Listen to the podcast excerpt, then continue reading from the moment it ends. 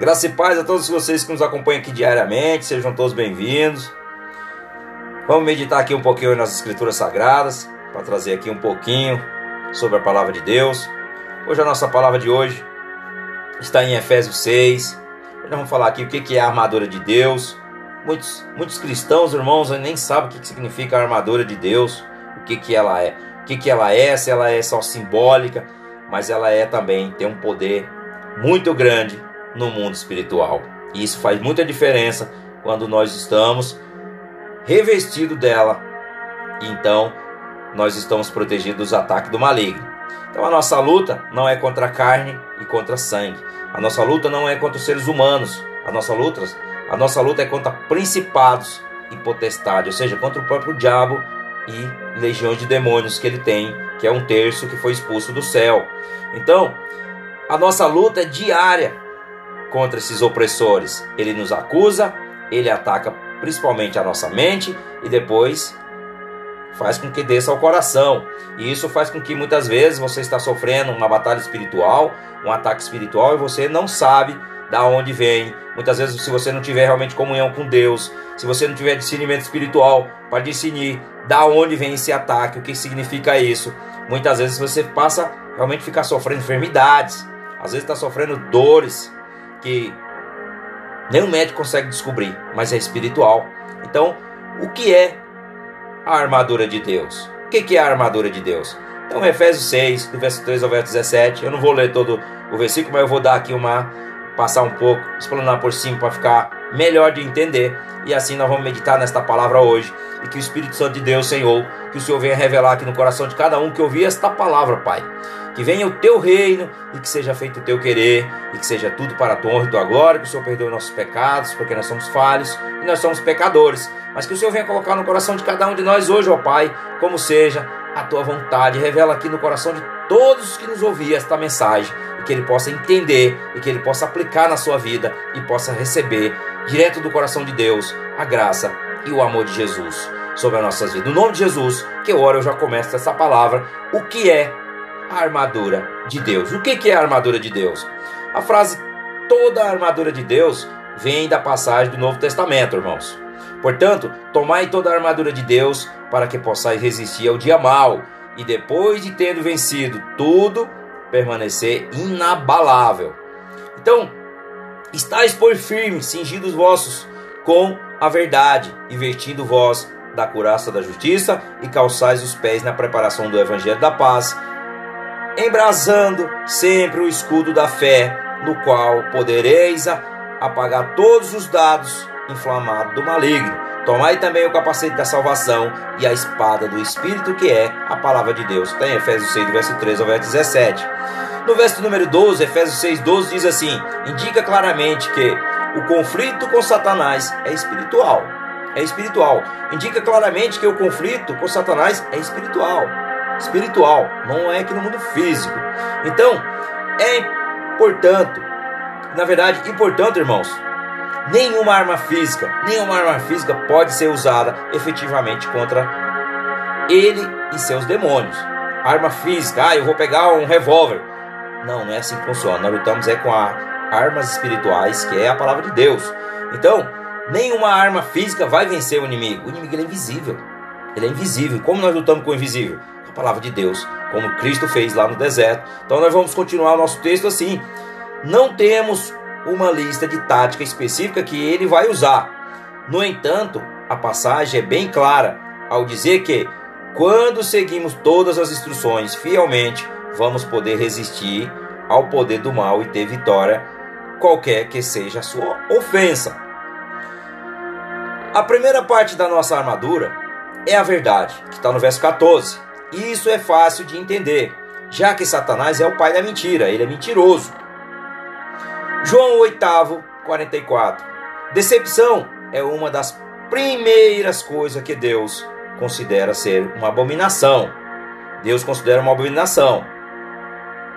E assim, irmãos, muitas vezes, outra coisa que é muito importante entender, uma língua mentirosa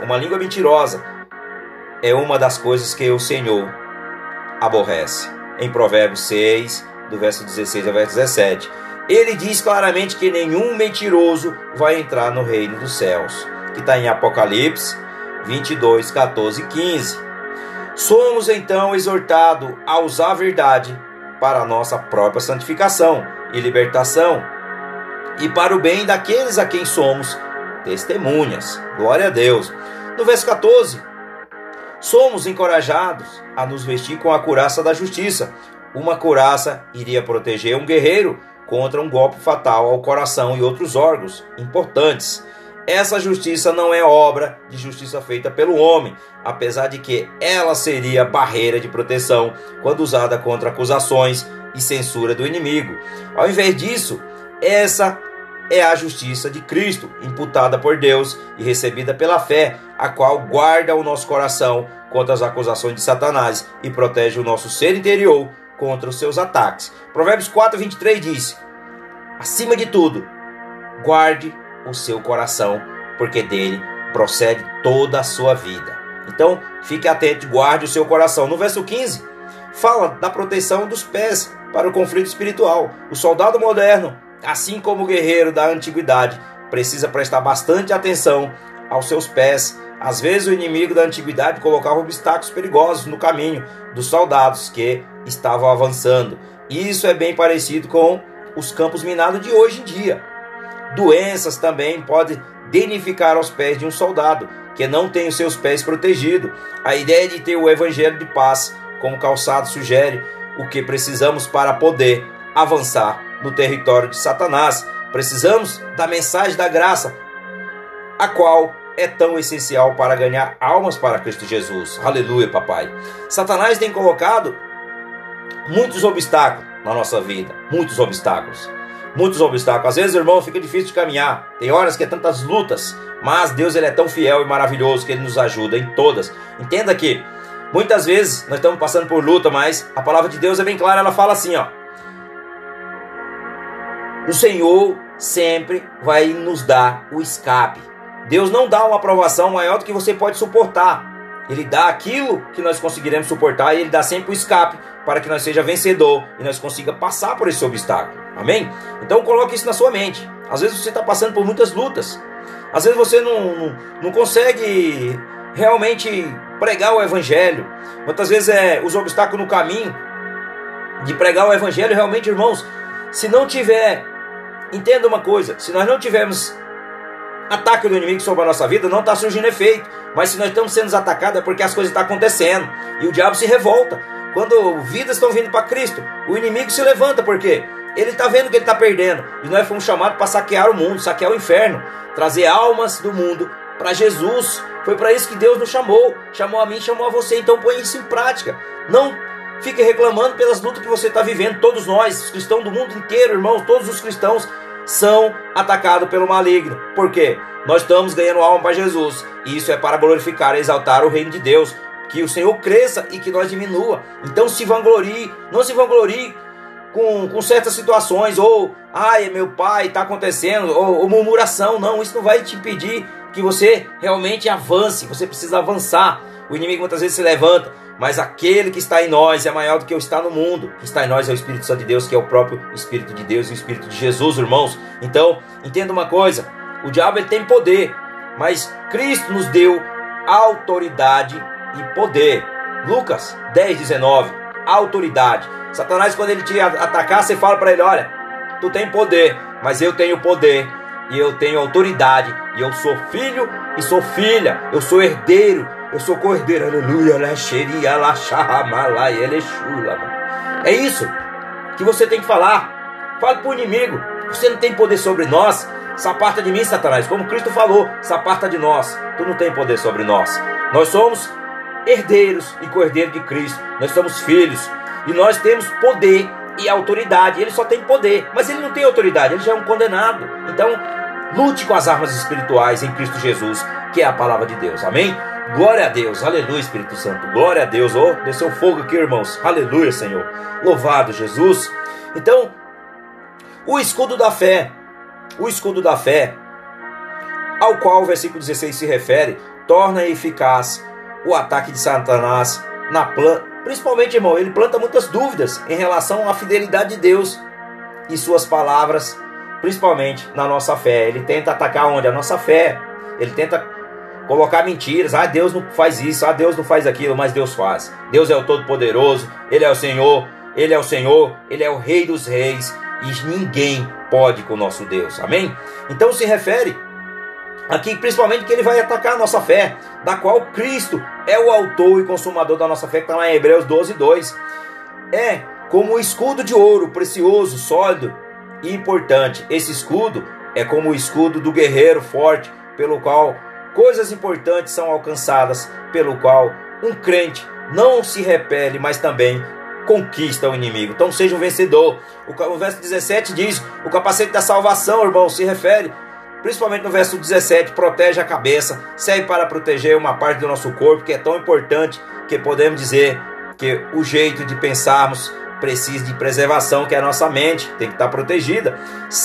Então assim, se a nossa mente não estiver protegida, a cabeça de um soldado é o quê? Era uma das partes primeiras a ser, ou seja, defendidas. Usar o capacete por quê? Para proteger. E pois, ela também pode sofrer um dos ataques mais mortais, que é a cabeça, principalmente comandada, que comanda todo o nosso ser, todo o nosso corpo aqui, é o nosso cérebro. Então ele tem que estar protegido dos ataques do maligno. Então, a cabeça é o centro da nossa mente, e quando ela possui a esperança certa do evangelho da vida eterna, não vai receber doutrinas falsas, ou de se influenciar pelas tentações de Satanás, do desespero. Uma pessoa não salva não tem nenhuma esperança de se proteger dos ataques das falsas doutrinas, porque a sua mente é incapaz de discernir entre a verdade e a mentira. Então muitas pessoas estão vivendo engano. E também no verso 17 diz, interpreta a si mesmo, em relação ao qual diz com que a espada do Espírito. O que é a espada do Espírito? Enquanto o resto da armadura é a sua natureza, arma de defesa, aqui se encontra a única arma de ataque na armadura de Deus. Ela se refere à santidade e o poder da palavra de Deus. Uma arma espiritual maior não existe. Nas tentações de Jesus no deserto, nós temos aqui a prova. A palavra de Deus sempre predominou em suas respostas, principalmente quando o Senhor realmente atacou o inimigo com a palavra de Deus. Que bênção saber, irmãos, que na mesma forma, hoje nós temos isso disponível para mim e para você. Então, orar no Espírito. O que é orar no Espírito? Orar no Espírito quer dizer com a mente de Cristo, com o seu coração e sua prioridades. Então, é orar no Espírito. Como vamos vencer? Como nós vamos? E como nós vemos também aqui no verso 18. É o ponto auge que está envolvido principalmente no preparar e utilizar toda a armadura de Deus anteriormente mencionada. É significante que essa passagem das Escrituras, irmãos, é tão fiel às propriedades do mistério, destacada por todas as epístolas do apóstolo Paulo. Ele acredita que a oração é o elemento mais importante para a vitória e maturidade espiritual. Ele deseja ardentemente que esse tipo de oração em sua vida também. Então assim no verso 19, no verso 20 também, medite também. Mas a palavra de Deus, ela é viva e eficaz para destruir, como está lá em Coríntios. Ela é poderosa e eficaz. Nós não lutamos com armas humanas, mas nós lutamos com a palavra de Deus. A palavra de Deus é o que? Ela é a espada. Ela que ataca o inimigo. A palavra de Deus, ela é a espada e ela vai atacar o inimigo, para que o inimigo fuja de nós. E o inimigo, e nós vamos ser vencedor.